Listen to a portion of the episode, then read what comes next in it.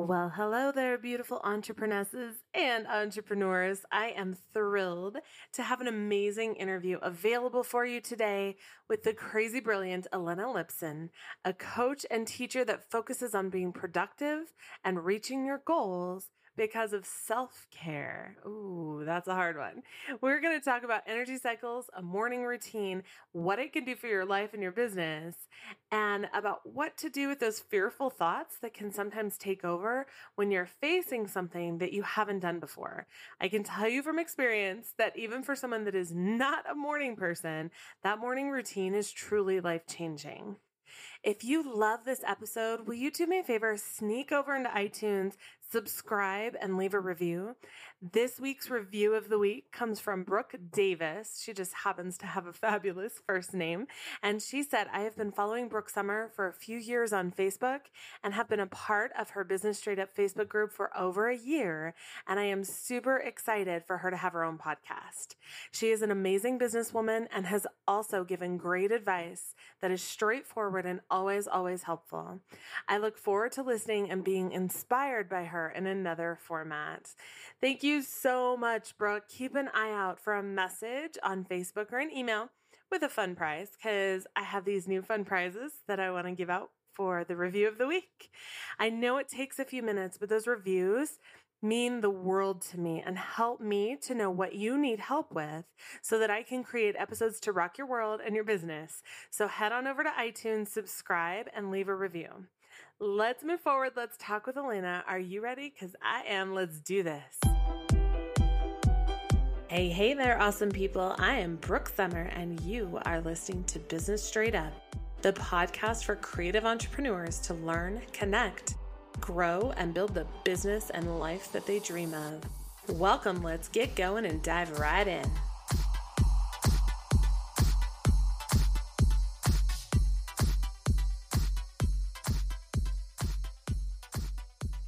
Welcome, welcome, beautiful entrepreneurs. I am so excited to have an amazing guest today. Her name is Elena. Elena, sorry, did I say that wrong? Elena Lipson.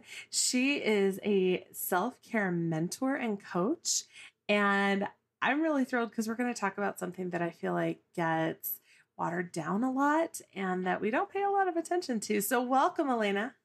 Thank you so much for having me. And yes, I agree. We need to talk a lot more about what we're going to talk about today, which is self care and how to put yourself first and all those juicy bits.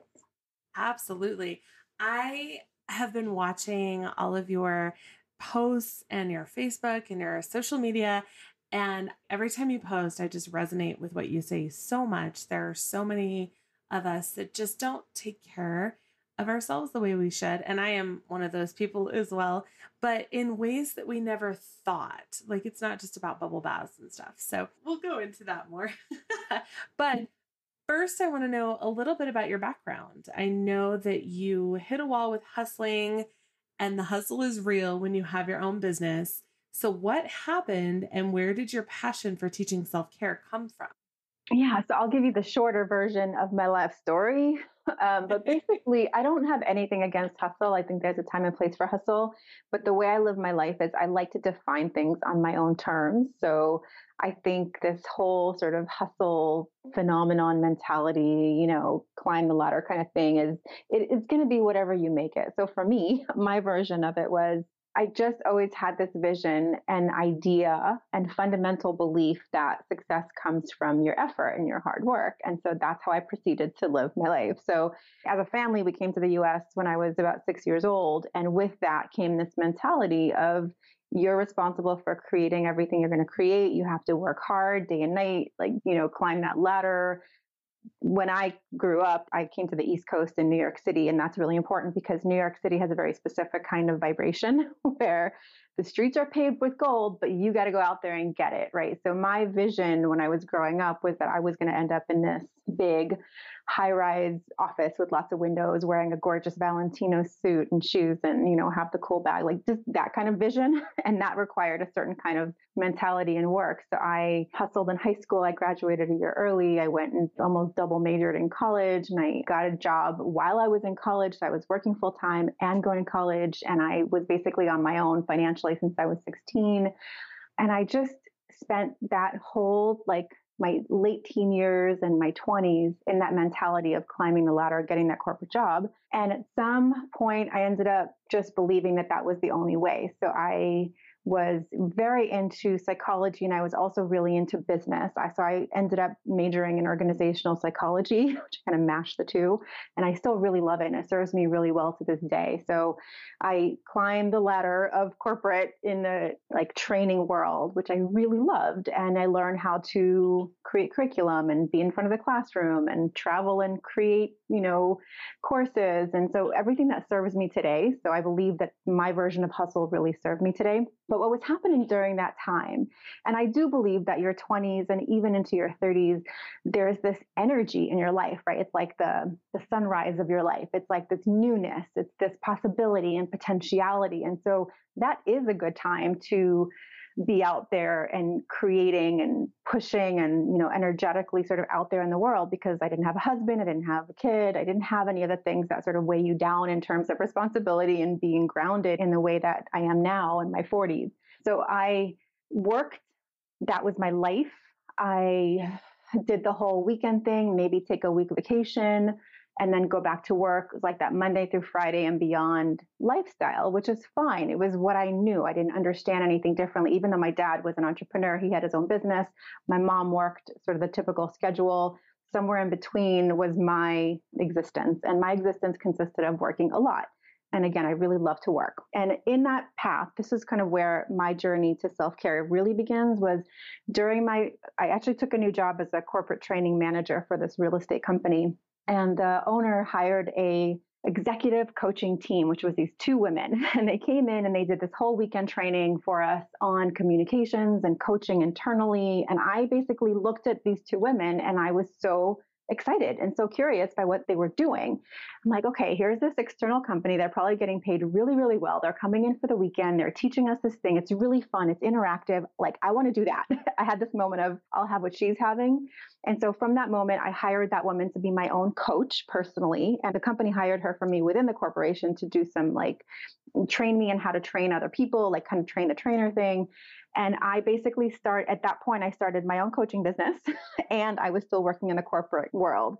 And so over the next several years, I was kind of doing double duty, which my Gemini spirit just sort of leans to. I want, I want this and that. I want both things, and which was great and exciting. And I was building my business, and I was getting clients, and I was doing work in a corporate environment. But my body was starting to feel the effects of this. So every few months, I started probably in my mid 20s, I started getting this sort of like seasonal flu thing that started happening. And what I didn't know that what was starting at that point was an autoimmune disease that was not going to be diagnosed for like another seven years. Wow. But during that time, I started getting like, I would just get really tired all of a sudden and I would get the seasonal flu, which would just knock me out for like four days. And I didn't, again, I didn't know what that was, and no one had language around it. It was just pretty normal. I was like exhausted because I was working a lot, right? So it was expected. The hustle was sort of like revered, right? It's that busy badge. Like the busier you are, the better. And that didn't, yes. that did not mean that I stopped going to clubs.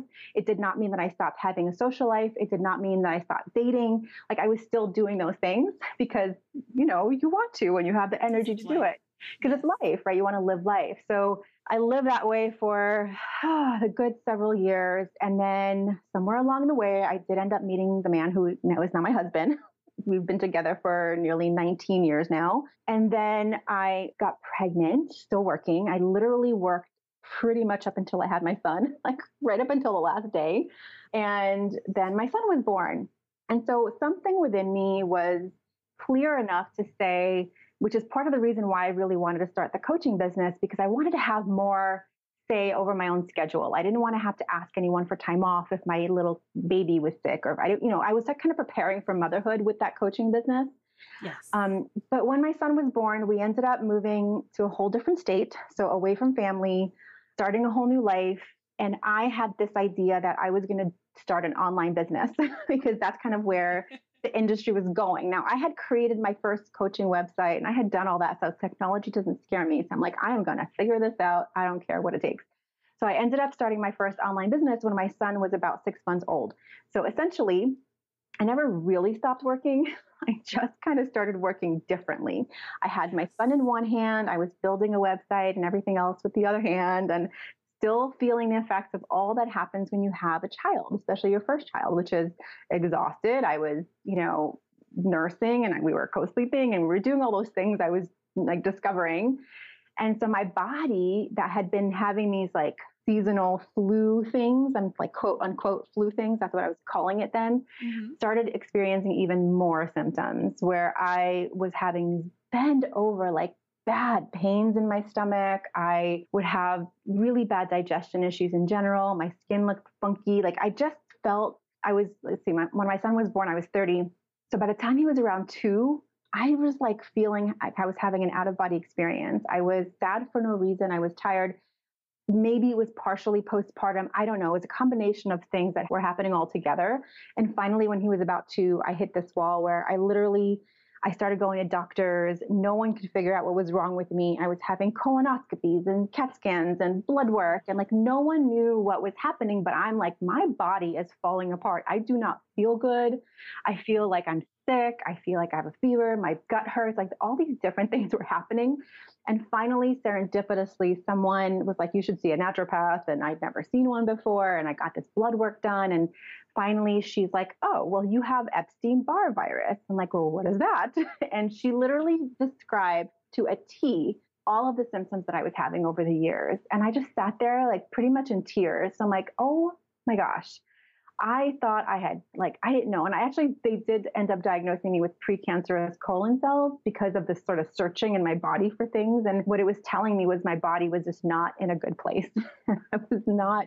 I mean, it's not that I wasn't like counter taking care of myself, like I wasn't pushing myself into the ground, but I wasn't doing the basic daily things that I do now. I wasn't mm-hmm. listening to my body. It was almost like the theme of that time of hustle was pushing through. There was no sense of checking in with my body to see how I was doing. It was like, no, this is the next thing on the schedule, and that's what we're going to do. We'll sleep later. Right. So yes. that was the kind of mentality. And there is a time and place for that for sure. But I just have seen so many women who I've worked with over the years and in my own life that that really never leads to sort of this spacious, you know, graceful, easeful way that I choose to now intentionally be in the world. So I think all those years of not listening, of pushing through, of just trusting that, you know, my body was going to be there no matter what. So I was living in my head mostly, right? Like, this makes sense. This is the next thing. This is what I'm going to do. I was not living in my body as intentionally the way I do now. So during that whole experience of figuring out, like, oh, I have this thing now, I have this autoimmune issue that is actually kind of a gift in its own funny way because it never goes away, it goes dormant. And what happens is when I go under stress and I don't take care of it, my body starts to feel sick. So mm-hmm. I have this sort of built in flag system of knowing that I can't push past a certain point. But not only that, but if I do things differently, if I do things with a consideration of rest and ease and like doing the things that I know my body needs, like nature and good sleep and good nutrition, I actually have a lot more energy than I've ever had. And I can do more without necessarily, like, it doesn't necessarily have to come with the hustle or the push.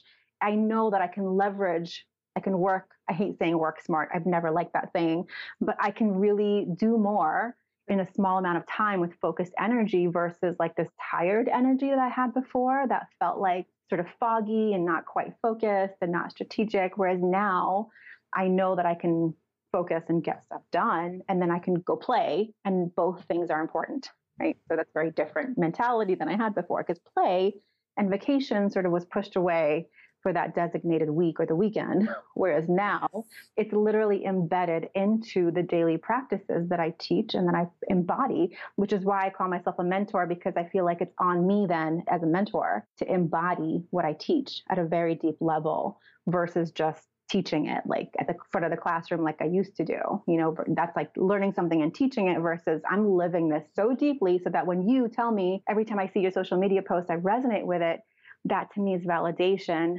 that I'm showing up in a way that is resonant and is really intentional versus just yes. strategic, you know? So, yeah.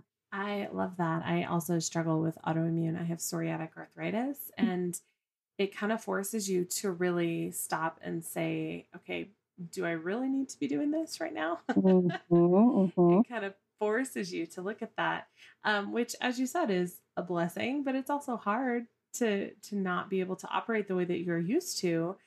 You have to change things up, but it is definitely a blessing.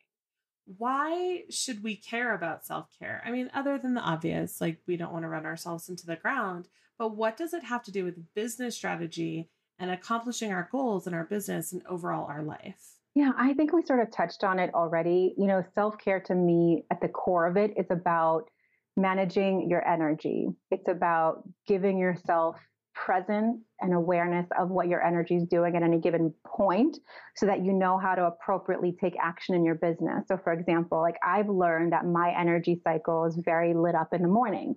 I have a lot of sort of this outgoing, outward facing energy. So, that's the time I do calls like this, or I will do calls for my membership group, or I will record Facebook Lives. I'll sort of be outward facing. And then in the afternoon, my energy tends to dip a little bit.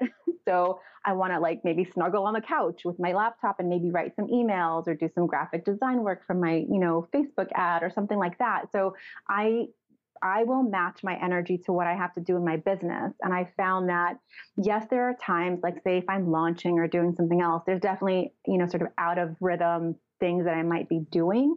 But even even then, I find I have so much more energy. So self-care is a lifestyle, it's a mindset, knowing that my main job is to address, be aware of, set intention, start my day in a certain way so that I have the enthusiasm and the energy and the magnetism, right? The attraction point so that I can, whatever I do is not done out of obligation. It's not done out of resentment. It's not done out of this, like, I have to do this in my business. It's more like taking the time to understand what I really love doing in my business and doing that at the times that that it works the best for me. And then everything else i can do at other times or delegate or not do it all right? Like we don't yes. have to do anything in our business. We choose to do things in our business. And we can choose to do it in a way that feels good to us because when i, I find that if you're the more you push against that and the more you do things out of thinking that that's the way it has to be done that's when you're moving further and further away from that resonance point of someone just wanting to work with you and out of the blue. Like there's more and more once you go into that place of working out of your energy versus out of out of obligation, you actually start to attract more opportunities. You actually start to have people email you and say, Hey, be on my podcast, or Hey, I have this great retreat I'm hosting and I'd love to have you co host. And all these things happen when I'm daily aligned with what I know I want to talk about, with how I want to show up, with clear framework, understanding of my work, right? So that all happens because I take the time to care for myself in my life, in my business, and in the bedroom. That's what I talk about. It all has to be aligned because if one is fully off, then that that pre- your presence is going to be off. Um, your motivation is going to be off.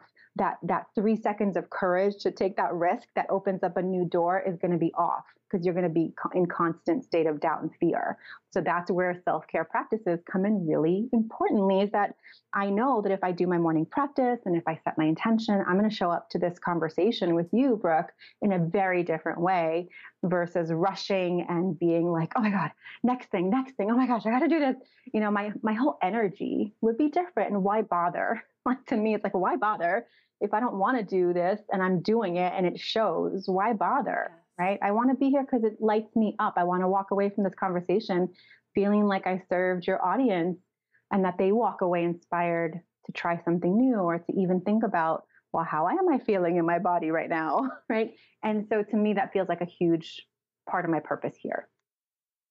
I absolutely love that. I feel like what you're talking about in self care also lends itself very deeply to what some people call flow and learning what lights you up, not just in actions externally, um, such as like I really like to go for walks or I really like to do things like that, but also learning about your energy and when you have the higher energy points and to honor that instead of trying to force through.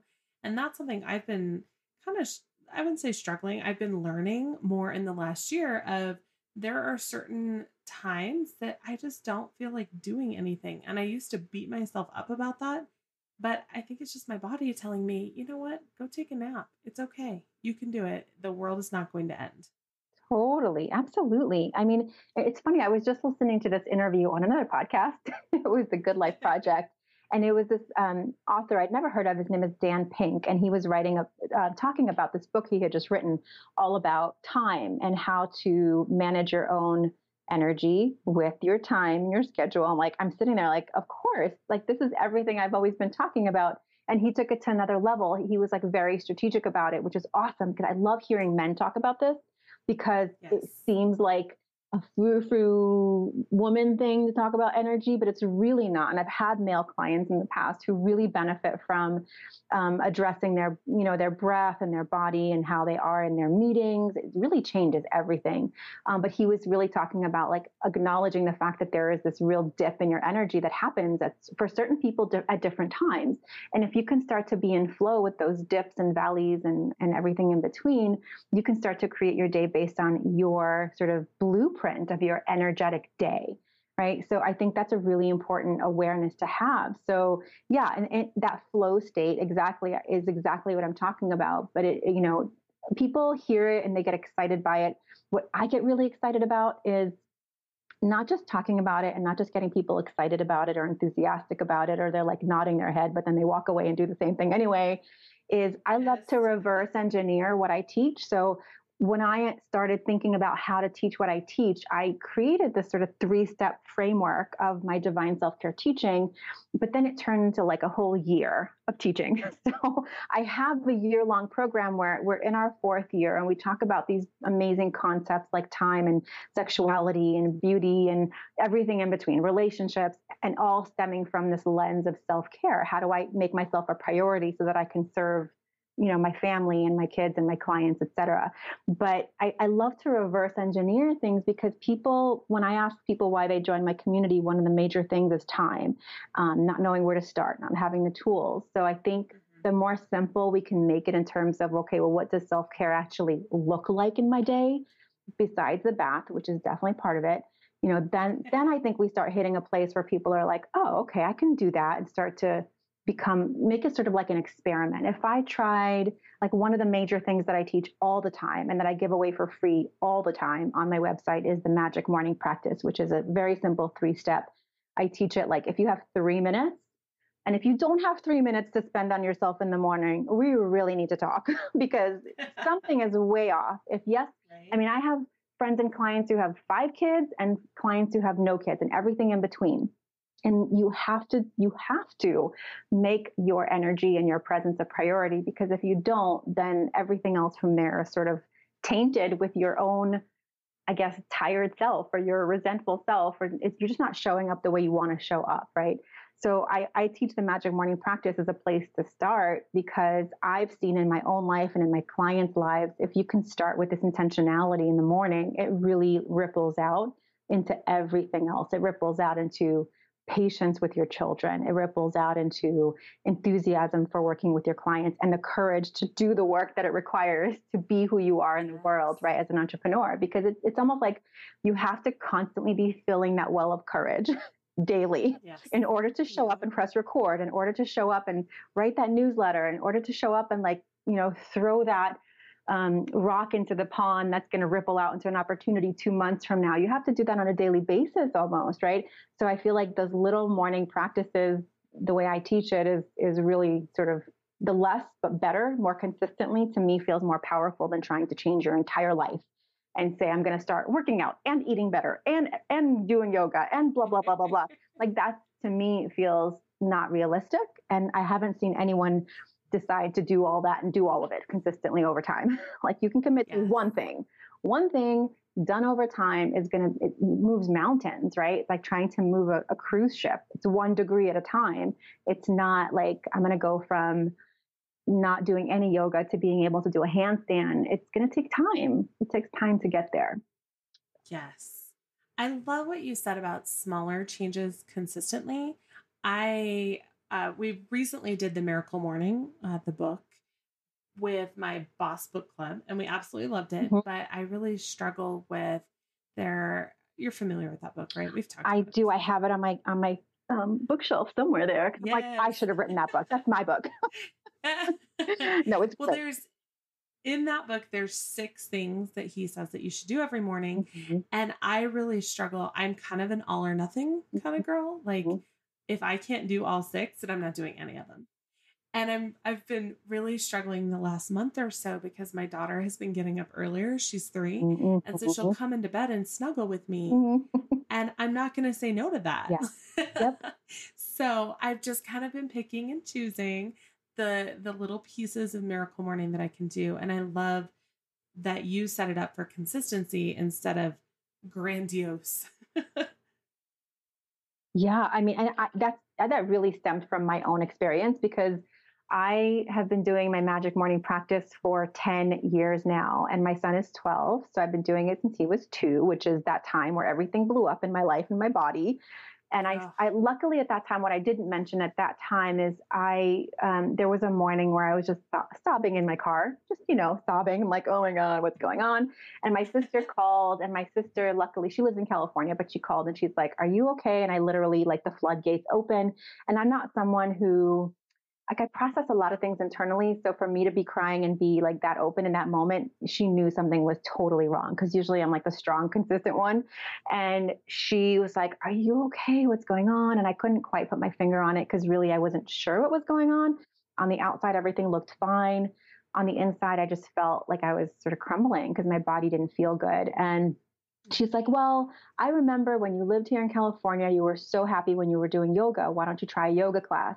And it was like just divine intervention because that was exactly what I needed. I ended up going to a yoga class the next day, and then I would go like three to five days a week to this one class. And the woman who was teaching it was this um, psychologist who who had the school of psychology of yoga, and I ended up doing a six month retreat with her which was a huge deal because I wasn't making any money at that point. I had taken some time off from making money because I felt so, I just didn't know what to do. I had sold my business that I started when my son was six months old. I sold it because I'm like, I can't even think about making money right now because I can't even think about anything. I just feel so lost. And I ended up taking this retreat. And in that retreat, in that six month retreat, was really the first time in my life that I sat in a circle of women and heard the similarities and heard the stories and heard the desires and heard the complaints and heard the disconnection from your body and from each other and from divine guidance. And I was like, my whole body just lit up. And I'm like, this is it. I don't know how this is going to look in my work, but this is my work. And we talked about, you know, etheric body, and we talked about spirituality, and we talked about anatomy, and like we literally went through everything. And it was this, you know, really transformative six months in my life. And when I came out of it, I knew in my in the back of my mind that I was going to be going back to coaching in some form, but I didn't know how because I really felt like that was part of my life purpose. And so when I came back to it, I'm like, I really need to teach all of this through my lens. And so I started developing this framework of self care, of finding your voice. That's a big deal for me. Like, I really, really want women to use their voice to say yes, to say no, to speak their truth. Like if you can do that, yes. that's kind of like if I can just give one gift to all the women in the world, like use your voice. It's the most powerful thing you have and you can't use it if you're not feeling well. And you can't use it if you're not present in your body and you can't use it if you don't even know what you want. So that that became sort of this um, real internal seed of a mission, and that has infused my work over the last you know several years, and really is why I do what I do. So you know, I don't even know what the question was. no, I love it. I think that this conversation is so important, especially for entrepreneurs mm-hmm. that tend to work ourselves just into the ground. Mm-hmm.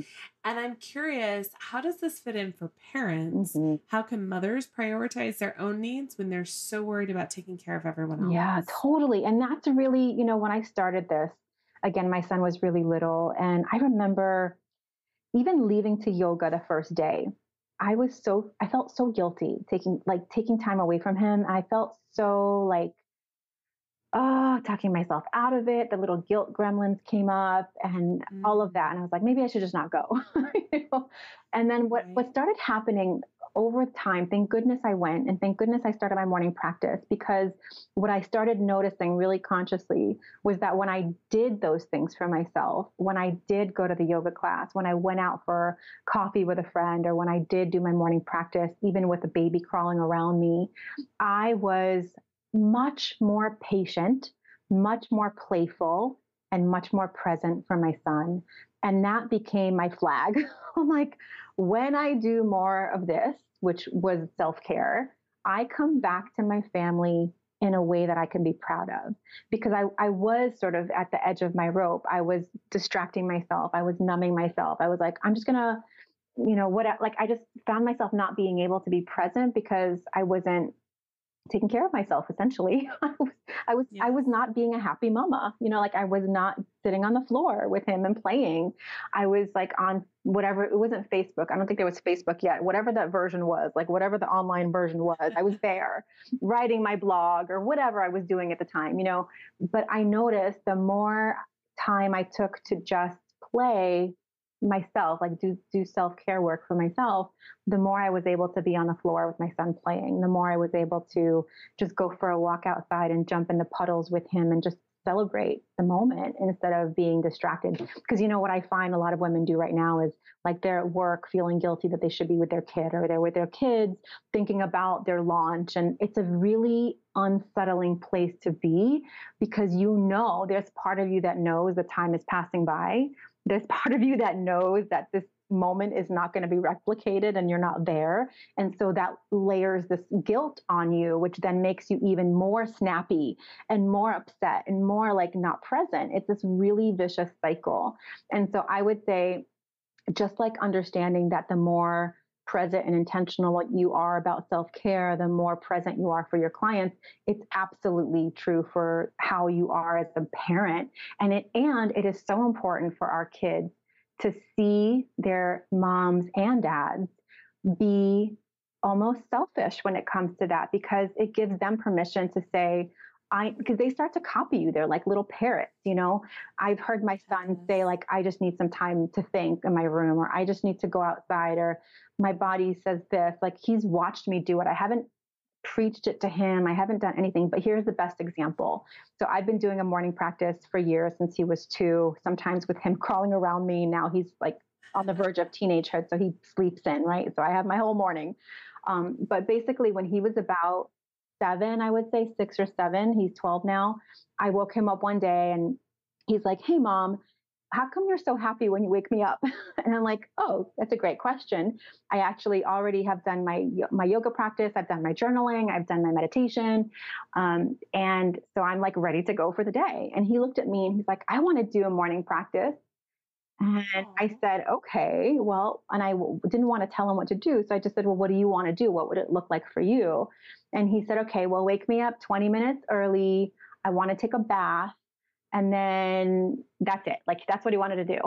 So literally for, for years, uh, he stopped doing that since he entered like 11 or 12, but for, for year, middle school, that was, I mean, our mornings were so amazing because I had my time. He had his time and he literally like i would wake him up. He just sat there in bed then about 10 minutes later i would start the water for him he would go in his bath and he would just lay there and sing and talk whatever and i was in my room doing you know my practice and it was really powerful for me to see that i've affected his perception of what the morning could be like because most yeah. mornings are like rush rush gotta go out the door you know like get your socks, get your, brush your teeth, get your breakfast. It's like this constant rush. And it really was not like that for us at all because he was present and he was already awake and he was already, he met his own physical needs.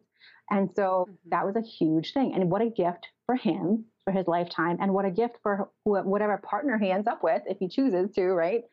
Like mm-hmm. it's a gift. I mean, and so I feel like I've affected the next generation of, you know, in my family. Um, not only that, I talk about it so much, like with my niece and with other women in my life and their daughters. Like I've, I know I've affected women and their children, that because that's how we create change. And so, um, even if you have a kid, I would say, I have a client who has a really little little one, and she's like, I don't even know what to do. I don't, I, I can't find time. And I realize, you know, I'm like, don't try to resist it like you can have a morning practice that includes your baby. Like, what if you just mm-hmm. put on some music and kept the lights low for an extra 10 minutes and just see what happens if you just let her crawl around for a little bit and you just say your affirmations and maybe you just get up and stretch a little bit and she's right there and she's like, oh, that sounds great. And so, you know, don't resist where you are. Like if you have a little one and they need you, you know, do it with them. And if you have a teenager, be very clear, like this is my time. Here's a do not disturb sign. And maybe they could yes. or I've had other clients who actually incorporate their older kids into it. So they create something together. And then when their kids go to school, then they do their own sort of journaling and nature and all that stuff. So again, your way, not my way, your way. I love that. I feel like we have a culture that rewards self sacrifice. Mm. And in some ways, that's great. But in other ways, we take it too far mm. in sacrificing our own needs for the needs of our children. When in fact, if our needs are met first, we're going to be able to better meet their needs, mm-hmm. or I'm sorry, better meet their needs, excuse me. So I absolutely love that. I um, couldn't agree more. I have I have my morning practice, although admittedly on the weekends I kind of slack, but um, during the week I do it, and my kids know that and they're okay with it. But at the same time, when my daughter comes in to snuggle, I would just stay where we're at, and it's all good. Mm-hmm. So you and I are both part of a transformational coaching program that we are almost done mm-hmm. with. And a huge part of the message in the program, and something that was literally life changing for me, is to change how you are being instead of what you're doing. Yes. How have you seen this play out in your own life and business, especially with self care? Yeah, I, I, I, agree. I think so much of what we're learning in this program was so aligned with my belief system and what my sort of un, almost unspoken intentionality was behind teaching self care as a daily practice.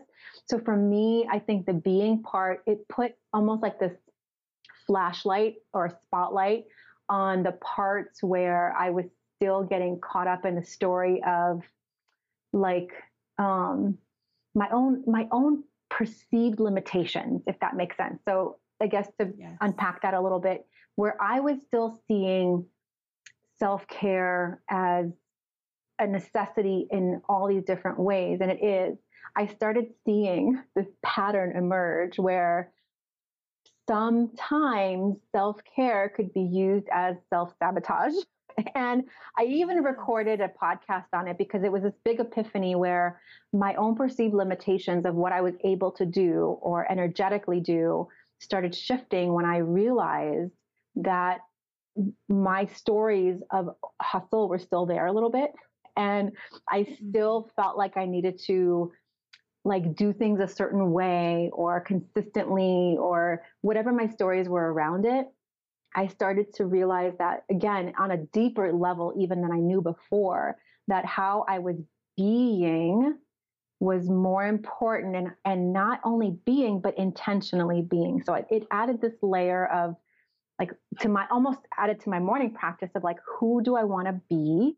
And if I want to be that, what are the things I have to do? So it almost like put yes. it back on me to say, what am I not doing? if if it's true that I want to be a successful, you know, international retreat leader and writer and all these things that I want to be, what would that person do now? And instead of um, instead of psyching myself out of it, I saw the importance of me having to act that way now. Like in my, so for, I guess, concrete examples, in realizing that I was still trying to do everything myself.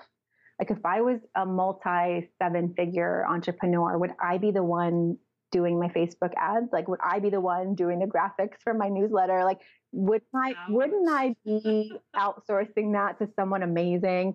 And so oh, it was hard. I was like, oh, I'm still doing it. Oh my gosh, I'm still doing those things myself. And so I'm kind of in the middle of a phase right now where I'm looking for a new assistant. And so I'm very consciously calling someone in who is able to grow and expand with me and who I can trust and delegate these things to because I realize that I'm still limiting myself in some ways. So I am being sort of a little bit of the old version of me and still trying to do everything myself. and using self care almost as a little bit of like a crutch, saying, like, well, as long as I manage my energy, then everything's okay. But my actions were still a little misaligned. So yes. I am not being the woman that I could see is ready to sort of bloom because I'm still holding her down with the daily tasks. So that was awakening, right? Like, okay, great. I see it. So I hired someone, like, I'm writing this book. So I actually thought, well, I can procrastinate for another five years. So I just hired someone to help me, like a writing coach to help me do that because that's who I want to be. I want to be someone who gets the support that I need in the areas that I need. Um, I hired someone who edits my podcast, so I don't have to do anything. I just have to do the recording and send it to him, and he does all that. You know, I hire someone to clean my home because that's what I, you know, it's like I'm being more of who I want to be. So, yes, yes it definitely changed a lot um, it's just like a brought a depth to my awareness and how yes self-care yes managing my energy and aligning with the things that the me who i want to be does so it was good it's good stuff i love that i love that question who do i want to be every morning to consider if you want to be i don't know i'm just making something up an oscar winning actor yeah what does that mean? What does that look like? What does that person do? I really love that question. I might have to add that to my affirmations recording. it's a good one. Because it totally makes sense. Yeah. Well, what are the best ways for an entrepreneur to get aligned every day? We talked about the magic morning. What kind of goes into that? What does someone need to look out for? Yes, I'll give you the basic three steps of how I teach it. And if someone is mm-hmm. interested in, in seeing me say it, I have a video where I break everything down. I give lots of ideas. And it's simply on elenalipson.com. It's my opt in. I, I post it on Facebook every once in a while, but it's basically the best way to start figuring out what your magic morning practice would look like. And I consciously mm-hmm. call it a magic morning practice because it feels magical when you do it. it feels like, okay, mm-hmm. I woke up feeling all these fears. I woke up feeling doubt and now I've done this and I'm ready to start my day and I can do it like with this energy that's different. So basically the three steps are something for your mind, something for your body and something for your sort of spiritual connection. And the way I do that is you wake up and you can do it in any any order. It doesn't have to be you know, one, two, three. So the thing for the mind would be to clear the cobwebs because I believe when we sleep, our subconscious has a ball and it basically gives us our, you know, every reason why we shouldn't, can't, won't. I, I know, I know I'm not alone in waking up at like three in the morning with like, what have I just done? What have I committed to? I can't do this. No one's ever going to read my stuff. what if I can't write? You know, all those fears come up and you wake up with that. So that those are the cobwebs. So to clear the cobwebs, I, I took a practice from the artist way from Julia Cameron, who I love, and basically added that into the morning practice in my own way. So basically, you wake up and you start with just writing whatever comes to mind, a little bit of that kind of um, spontaneous writing. I always wrap that up with affirmations and really just what I feel that day. And then I set my intention. Who do I want to be today? How do I how do I want to show up? And usually like my main one is I want to be present for every conversation. I want to be present for my relationships. So being present for me is a very important intention that I set. And that could be literally a minute or it could be 30 minutes, like however you feel called to write. And some days it could be a minute because I just maybe have less time or I woke up late or whatever. But if you have more time, of course, you can get out some more of those fears or intentions or whatever it is you want to do.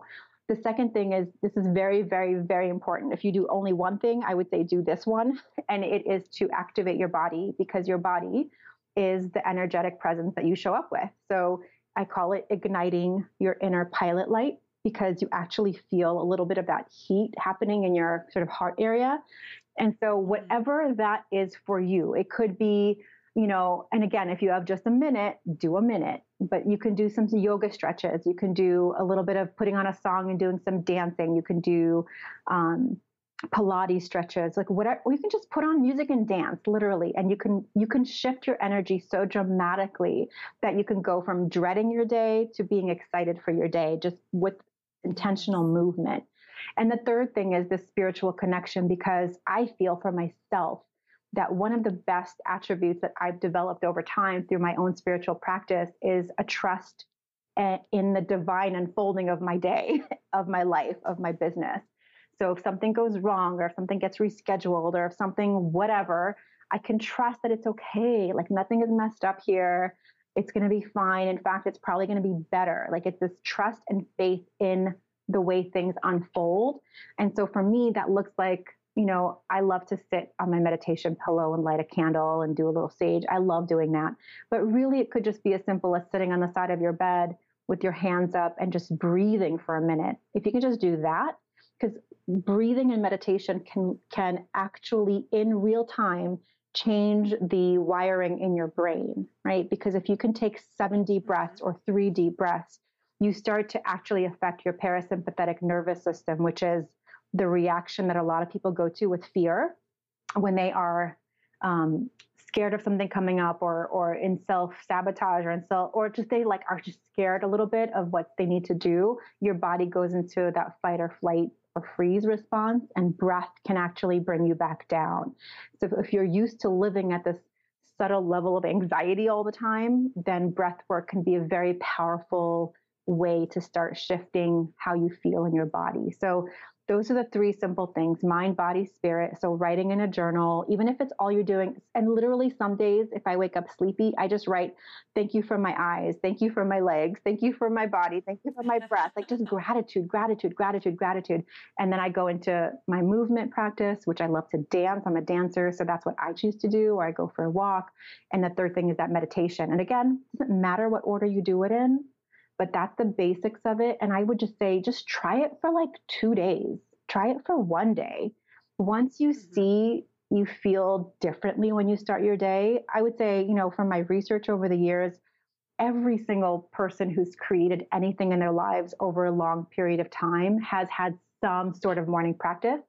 And I would say if you're feeling yourself flailing a little bit, or if you're just feeling overwhelmed by parenthood and entrepreneurship, you know, give yourself this little point, like a, it's a little portal into joy, right? It's a little portal into reconnecting with yourself and remembering that you are worthy and beautiful and capable in that moment and let that be a seed for the yes. rest of your day. That's how I see it. And that you are that you and that you are all of those things because you are you. Yes. Yeah. Not because of external. Yeah. I absolutely love that when you so to kind of go back to the the fear and waking up with the cobwebs and you just write do you write down the negative stuff too or just write down you know and i've always thought about that and i'd love to hear your perception on it too because i'm like well do i write the negative stuff in my gratitude journal or what do i do? And so i'm i love journals. I'm a little bit of a journal freak. I have three of them sitting in front of me because what i find works for me is I like to have specific journals for specific things. So I have my journal, my gratitude journal that I write every night. It's just that.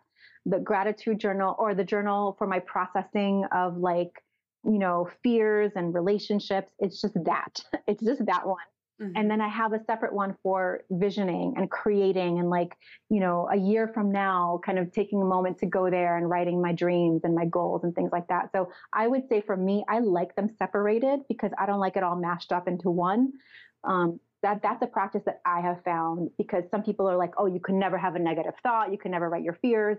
And that's cool. I get it. Like you have to find peace with your own practice in the past, I've even gone onto my, I've opened a Word document and I've written, written, written, written, written things, like just get it out, and then I delete it. And I'm like, oh, that feels so good. Um, one of the practices that I teach in one of my rituals courses, it's called journal and burn because that feels so good sometimes to just write, write, write. You write it all up and then you like rip it up and burn it, and it feels like an energetic release. So that's something I really have loved to do for all the negative stuff because I'm just I'm naturally a positive person, but I also have a tendency to um, not talk about the negative enough because I feel like it's going to affect my energy, which is weird. Mm-hmm. So I've developed a practice of journal and burn, which I teach to my clients because I think you need to get it out. You can't just keep it in. That'll make yes. you sick, right? So I write, write, write, write, and I'll burn it, and then it feels really good. I agree. I put mine on post-it so that I can tear nice. them up and throw That's them away. That's cool. I like that. that way eh, they're gone because you do need to get them out and i feel like there's such a, a an attitude of focus on the positive yeah. which i definitely do but the fear is there it's real and you can't just ignore it it's there and acknowledging it and moving forward will make such a big difference. Totally. And I think ignoring it is probably one of the things that I did during that whole like decade of hustling is that there was just no Mm-hmm. time. You know, you just keep going and there's no pause, there's no ritual around processing it. And I think that's probably part of the reason why my body started to go into this really bad place because emotions are energy in your body, right? And so without processing it, I believe we do create illness and disease in our body if we're not um, accounting for the messiness and the sadness and the grief and the trauma and everything else. So I think somatic, like one of the one of the frameworks that I teach is movement as medicine with the somatic release of emotions. And it's a it's I teach it at retreats and I teach it, you know, during my virtual retreats, and it's such a powerful practice. You see women just like move, sob, and then laugh. And then all of a sudden it's like, wow, I just didn't even know that was in there. And it's really powerful. It's probably one of the most powerful things I teach is the movement as medicine. So yeah. And you can actually feel it go away in your Mhm. body. Yeah. When you let those things go, I I know I can feel I hold all my stress in my Mhm. shoulders and my Mhm. neck. And so I can actually feel them loosen up, which is It amazing is. when you think about how much those things affect your Your body. body's so brilliant. Yeah, it really is. I love it. I love it. I one of my coaches told me I can never tell anyone this term because it will scare them, but neuroplasticity I love that. is fascinating Mhm. to me. The fact that we can literally retrain our brains from a biological standpoint, that's amazing. That's crazy stuff. It totally it makes sense. Like you can break a bone and it heals. So why not, you know, your mind and your synapses and your neurons, they're all just being attentive to your thoughts and your ideas and your energy. So they want to know what's next. So whatever you're thinking today is going to show up tomorrow. So why not take, you know, take control of that? So yeah, I totally get that. And your body sort of is that mirror for your thoughts too. It's a huge discussion, which is like another 10 hours. I know. I she told me she goes, you can't use that Ah. word. It'll scare people, but I love it. I think it's interesting. What are your feminine metrics of success, and why are they? important? Yeah, okay, I love this. Okay, so my feminine metrics of success are pleasure, play, ease, grace, and I go back and forth between saying I tr- trusting your pace or a slower pace, but in my podcast you'll hear me say a slower pace um, because I feel like in order to create what you need to create, you have to slow down a beat, like to really be present for your life, and then trust your pace. So those are important metrics because to me it feels like so many of us are trained in this social contract that we're all living in to have to strive for success, to have to strive for these external metrics of money and cars and houses. And those are all great. I love cars. I mean, I'm a car girl from the beginning. Um, and I understand, I've come to understand over the last 20 years that my my experience on a daily basis is an actual mini like microcosm of what's happening in my business so i have found that the more i i intentionally play the more i intentionally don't discount the need for pleasure in my life both in the bedroom and in my body and ease as a framework meaning why does it have to be hard? How can i make this easier? How can i how can i do it in a way that feels more fun? And those are questions i literally have posted on a massive post-it note on the back of my door in my office for the last five years. How can i make it more fun? How can i make it um, more profitable? And how can i make it more playful? And i ask these questions because the more i do that the more it reflects how i choose to do it and the more it's unique to my voice so ease and grace. Grace means that it is being blessed by the universe to me. Like it feels like it adds a little bit of that synchronicity. So I I see if the metrics are happening, if I'm consciously creating pleasure with myself and my husband, if I'm playful with my son, if I'm inviting more ease, if I'm experiencing grace, which to me looks like synchronicities, and that was perfect timing, and I was at the right place at the right time, right? And then, of course, a slower pace, which means I don't feel like I'm rushing.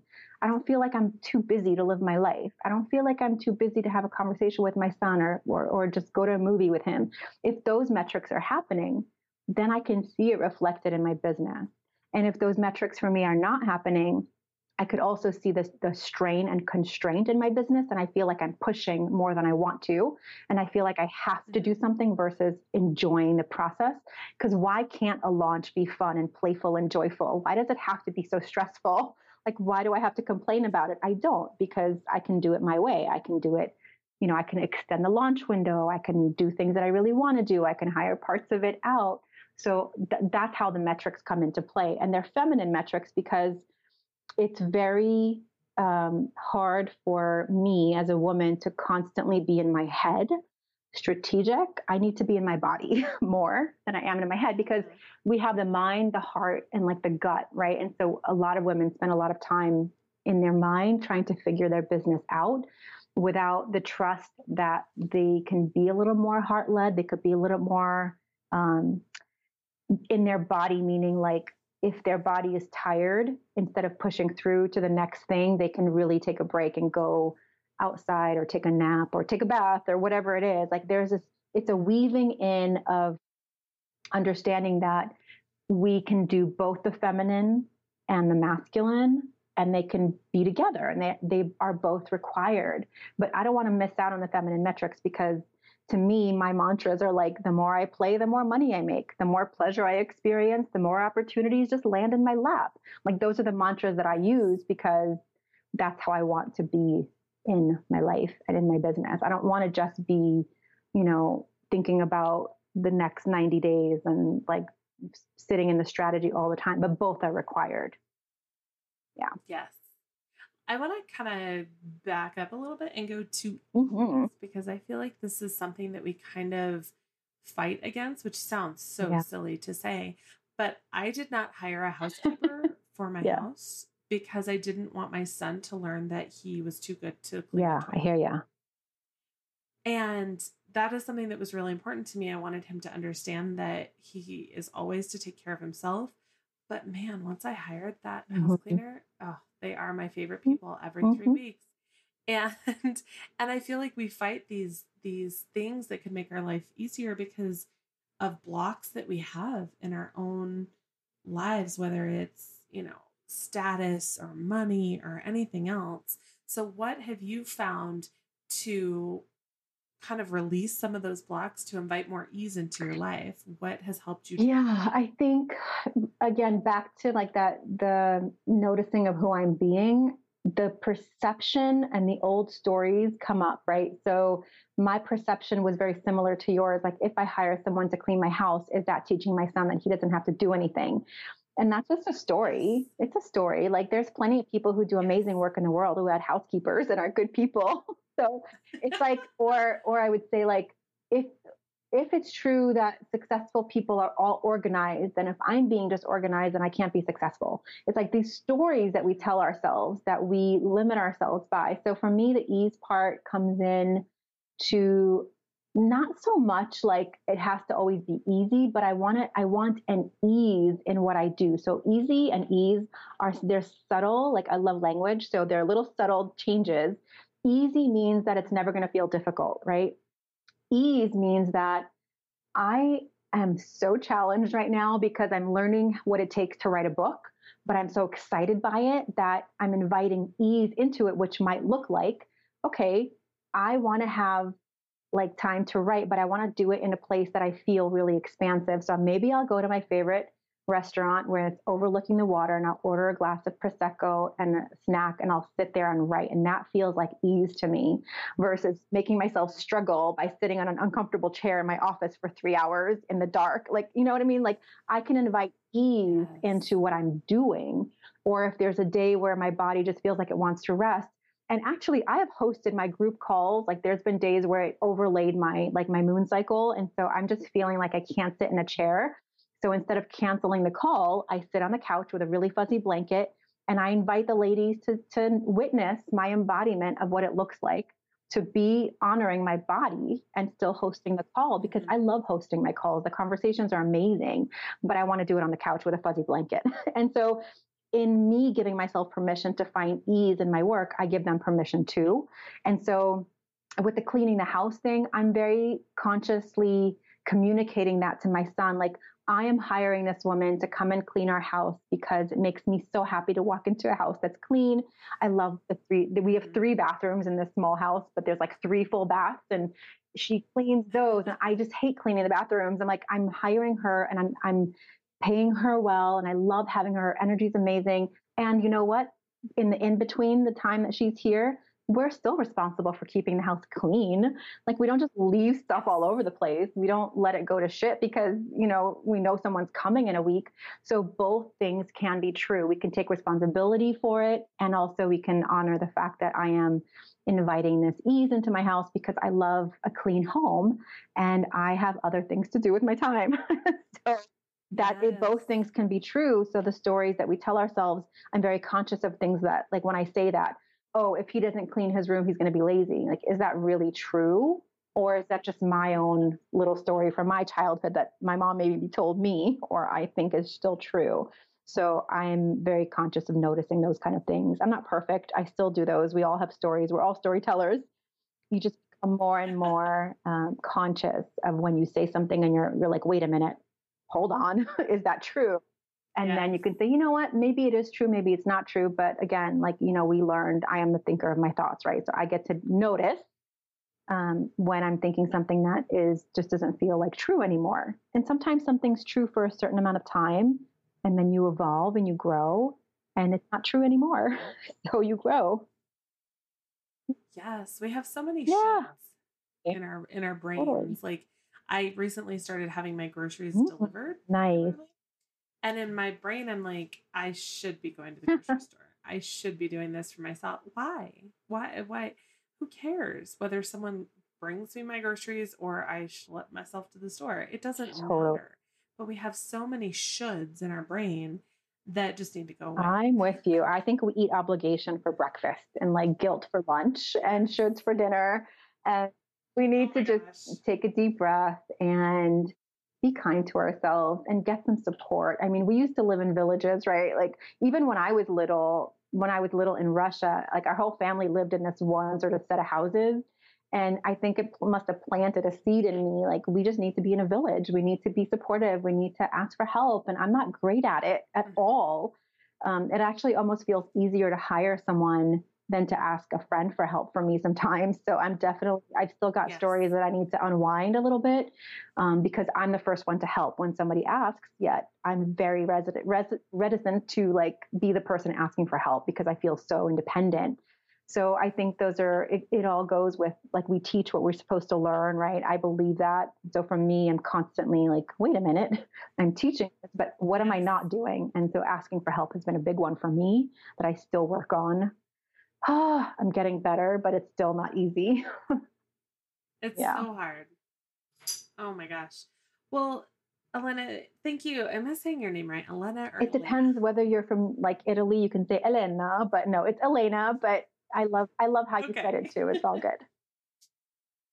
Well, where can people find you? Like learn more about you. We talked about your website a little bit earlier, but what do you have? yeah, thank you. I think the the place that I play the most often is on Instagram, and it's Elena underscore Lipson because that's my account. Um, but also ElenaLipson.com, E L E N A Lipson.com is where you'll find my podcast and my membership program and my all my other you know social media things. But again, the place that you can message me is usually on Instagram. I get lots of messages on there and like comments on my posts. So I love to engage there. And I answer everything myself. I don't have like, obviously, I just said I'm looking for an assistant, but I love, I, I really love to engage with people and just ask questions. And so yes. that's the best way to reach me. Fantastic. Thank you so much for being here. I know that we're going to have a ton of show notes from this, uh, books and everything. So if you have any questions or want to click on a link, you can't remember the website, no problem. Or maybe you're driving and can't write it down right now. Check out the show notes at www.businessstraightuppodcast.com. I know it's long, it's all one word. And all of the show notes will be there Thank you so much, Elena. I so appreciate you being here. What an amazing conversation. Oh, thank you, Brooke. I really enjoyed it too. That's why I do these. Like, I love these conversations because something new always comes out and I learn as much as I talk, hopefully. So, thank you so much for having me. I really appreciate it. And I'm excited to stay connected. I think it will be amazing. And the rest of 2018 is just going to I agree. I agree. Let's do it. Thank you so much for being here. And to all of our listeners, you have an amazing day. Thank you so much for listening to Business Straight Up. I'm so glad that you could join us today. Check out the show notes for this and all of the episodes at businessstraightuppodcast.com. And I can't wait to talk with you again. Have a great day.